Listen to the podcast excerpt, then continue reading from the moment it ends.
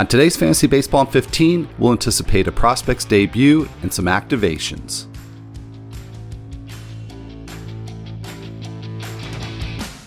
Like death and taxes, Dodger's gonna Dodger. I have not had uh, three cold Uh, brews yet. It works great in a fantasy league. I'm just glad I am not at the dentist. Fantasy Baseball in 15 on The Athletic.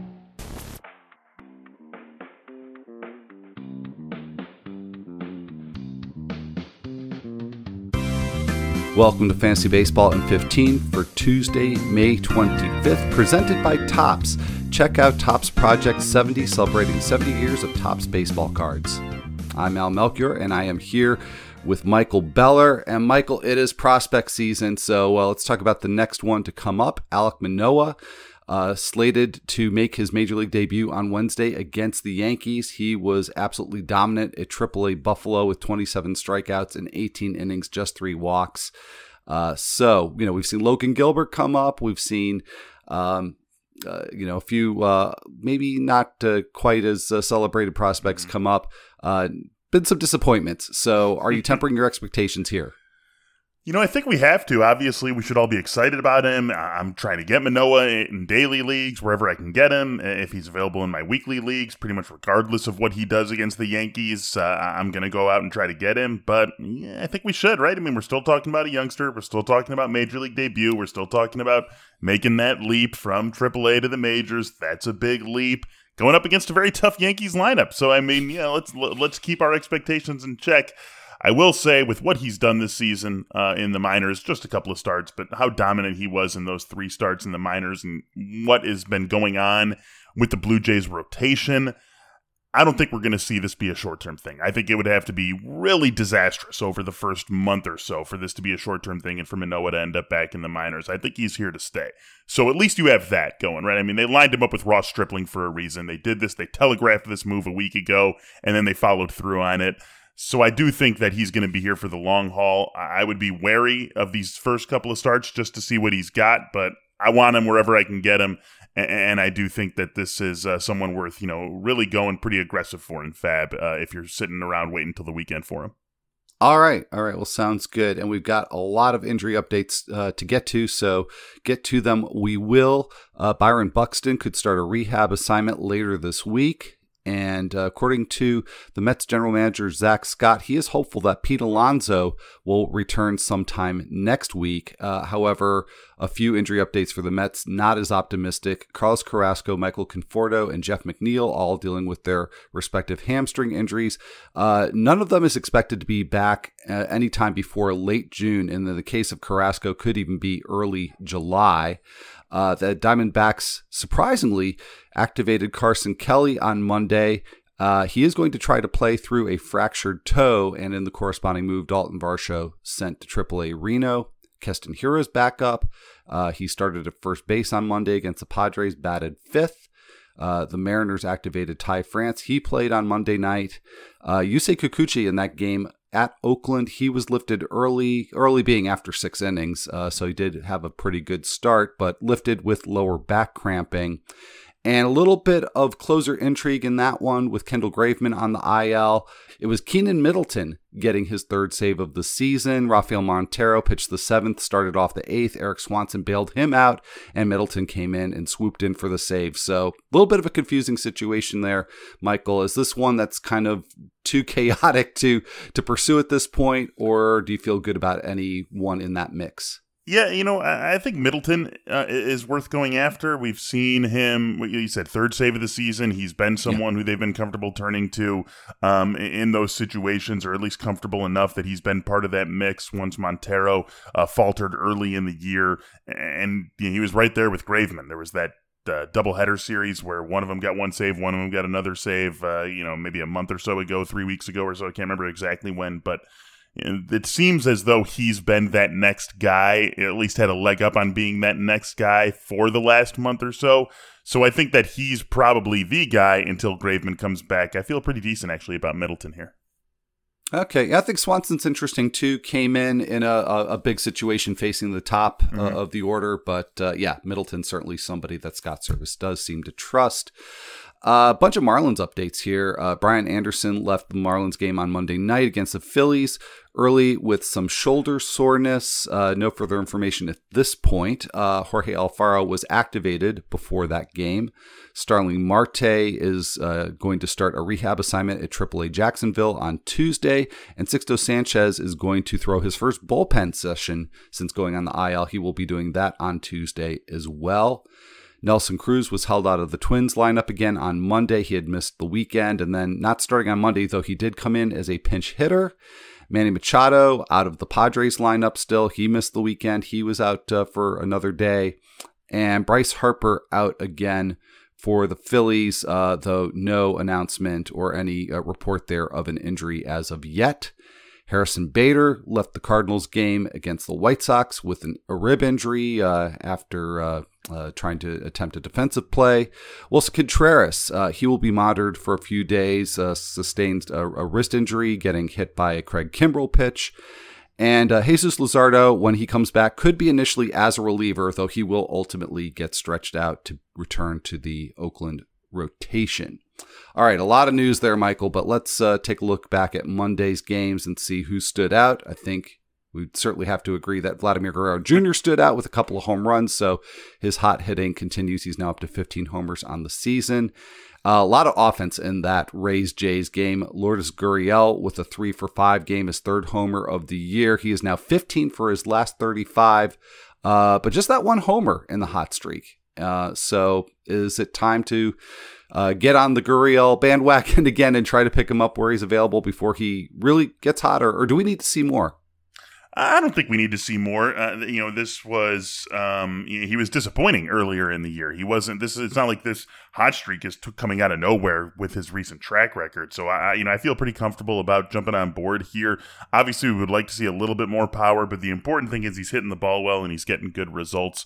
And then you also take into uh, account the context of this team's lineup, of this Toronto lineup. You're going to get a lot of run scoring opportunities. You're going to get a lot of RBI opportunities. You're playing your uh, home games in a great park for hitting. So, yeah, I am on board with Gurriel, adding him wherever he's there.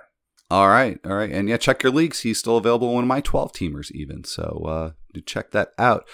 Uh, Ross Stripling, who you mentioned earlier, very very nice outing as a follower uh, against the Rays. Uh, so seven scoreless innings for Stripling, two hits, two walks, seven strikeouts. Um, so what does this do for him going forward? It's very interesting, right? I mean, I think that he, you know, he, he took this opportunity to make things hard on the Toronto coaching staff.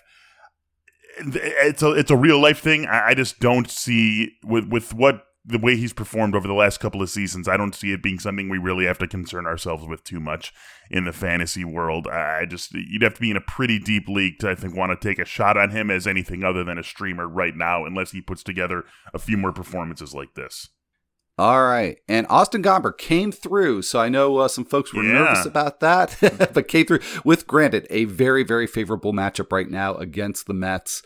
Uh, but going eight innings strong. Went into the ninth inning, by the way. So this line, as good as it looks, could have been better if he had gotten pulled after the eighth inning. Uh, did give up a home run and a couple of hits uh, total in that ninth inning before getting lifted. But overall, two runs in eight innings on four hits, no walks, eight strikeouts. So uh, I, th- I, think Gomber's just a legitimate uh, streamer, definitely on the road, and maybe even picking some spots at Coors Field. I think that might be true. I also think the thing to take away here is that we're going to be able to stream against the Mets while they have all these injuries. So for a while here, you mentioned off the top how many of their key guys are going to be out until at least late June. This Mets team, uh, very scary on paper at the start of the season, but with all the injuries they've dealt with, we can stream against them, and especially in the short term. While Alonso's still out, Brandon Nimmo's still out, you can really pick on this offense. Yeah, and no update on Nimmo, by the way. So you know, we talked about several players, Nimmo not among them. So there's not an update, and that's not necessarily a, a good development there. Uh, and one player we'll talk about as standout in a negative way, unfortunately, and that's Blake Snell uh, with a pretty awful performance at Milwaukee. Just three and two thirds innings, uh, five runs on five hits, three walks. Did get seven strikeouts, which is nice, but not a start that you certainly wanted in your rotation in spite of that. So, what do we do at this point with Blake Snell? I, it certainly feels way premature to talk about dropping uh, in shallow leagues, but uh, it's hard to trust him at this point. It is. And so maybe he actually has shockingly become someone where you can't just trot him out there and uh, and play him every single start he gets. I wouldn't go that far. The strikeouts are still there. Uh, he's just walking so many guys. That's really where he's getting into trouble. He's not necessarily getting knocked around in a huge way. He's just walking so many guys. The homer to fly ball ratio, it's manageable. The ground ball rate, it's fine. Like a lot of the skills are still there. They're still evident. He's just giving he's just getting himself into trouble. And so I would hope that he can get out of that funk. I would still be playing him, but if you were telling me that you were picking your spots with him, I, I would not think you're crazy. All right, so uh, yeah, definitely not droppable. Still, you know, starting him in the in the discussion, but uh, yeah, I think you know you could easily wait to see him maybe string maybe a couple of good starts together. Um, you know, if you were wanting to be cautious there. So uh, let's see how cautious we're going to be with our streamers on Tuesday. A few good options here, including a streamer versus streamer matchup. Uh, Hyeon-Jong Yang against Andrew Heaney. So uh, Rangers Angels matchup there. I was surprised to see that Heaney is would be sufficiently available to be a streamer, but he has had a bit of a rough a rough go so far this year. Also, Garrett Richards gets the Braves at home. Charlie Morton going for Atlanta. Uh, Tarik Skubal against Cleveland. They'll be going with Aaron Civale. The aforementioned Logan Gilbert taking the mound again for the Mariners at Oakland. They'll be going with Cole Irvin. Corbin Martin, a DVR favorite, uh, getting the Giants at home, and Kevin Gausman and Vince Velasquez maybe a little better than you think. Uh, I'm making an assumption there that you're not thinking highly of Vince Velasquez. He gets uh, the Marlins in Miami, so if you're worried about home runs, maybe a little reassurance there. But tough uh, assignment to get a win. Sandy Alcantara starting for Miami. Yeah, man, I feel like Vince Velasquez has been mentioned as a streamer every start he's had for the last five years. That's just that's Vince Velasquez's role in the fantasy baseball world. If I'm picking one of these guys, I'm probably uh, I'm probably leaning towards Skubal. The recent appearance, the recent performance has been decent. The matchup with Cleveland without Franmil Reyes, that's not one that you're too scared of. These other guys, like I'm, I'm worried about Garrett Richards against that Atlanta lineup. I'm worried about Logan Gilbert against the Oakland lineup. Uh, San Francisco's obviously been surprising people, so Corbin Martin is a little bit of a of a risk for me. Skubal's the one who I feel best about. Yeah, no, he's been very good in the month of May. Really, the only blemish has been the the home runs. And Cleveland does have, uh, even without Franmil Reyes, uh, some some sluggers Got in some the lineup. but yeah. yeah, yeah. But uh, no, I I'm with you. I like that one a lot. Um, yeah, Heaney kind of kind of intrigues me a little bit. Again, very surprised that he's even available as a streamer. But some options for you to consider. And uh, let's uh, take a, a, turn over into our gambling spotlight. Uh, we do this every week on the Tuesday show. So, uh, Michael, what do you have for this us this week? All right, I've uh, I've actually got a couple that I'm going to throw out here since we've got time for it. First, let's take a look at the Cardinals and the White Sox. Great pitching matchup in those two in those two uh, teams. Jack Flaherty versus Lucas Giolito. Over at BetMGM, the over-under is eight runs. Under is minus 115. Paying a little bit of juice for it, but I do like it. Uh, Jack Flaherty's been awesome all season. Lucas Giolito, actually a little up and down, as we all know, but has looked very good of late, had his best start of the season his last time out. And these are two teams in St. Louis and the White Sox that crush left handed pitching, but not so much against right handed pitching. So I think Flaherty and Giolito limit the opposing offenses and keep that game under eight runs. And then let's look over at uh, the fact that we have three big pitching advantages later on today. The Nats with Max Scherzer, the Yankees with Corey Kluber, the Mets with Jacob DeGrom. All three of those teams comfortable favorites. Nationals taking on the Reds, Yankees taking on the Blue Jays, Mets taking on the Rockies. How about we put those three together just as money line picks, parlay them? You're going to get plus 236, so that's 2.3 uh, times your money if those teams all come through and win. And I just love those pitching advantages that those three teams have. So give me the Mets, Yankees, and Nats on a parlay. Feeling like that could be a winner there. All right. Yeah. A lot of interesting uh, pitching matchups just in general, by the way, on the Tuesday slate. So it'll be a fun day for baseball uh, to be sure. So, uh, on that note, uh, we're going to wrap things up here for this episode of Fantasy Baseball in 15. And uh, as always, uh, we would ask that if you do have the time to rate and review this podcast, we really, really do appreciate it when you do that. So we thank you in advance. And for Michael Beller, I'm Al Melchior, and we'll be right back here on Wednesday.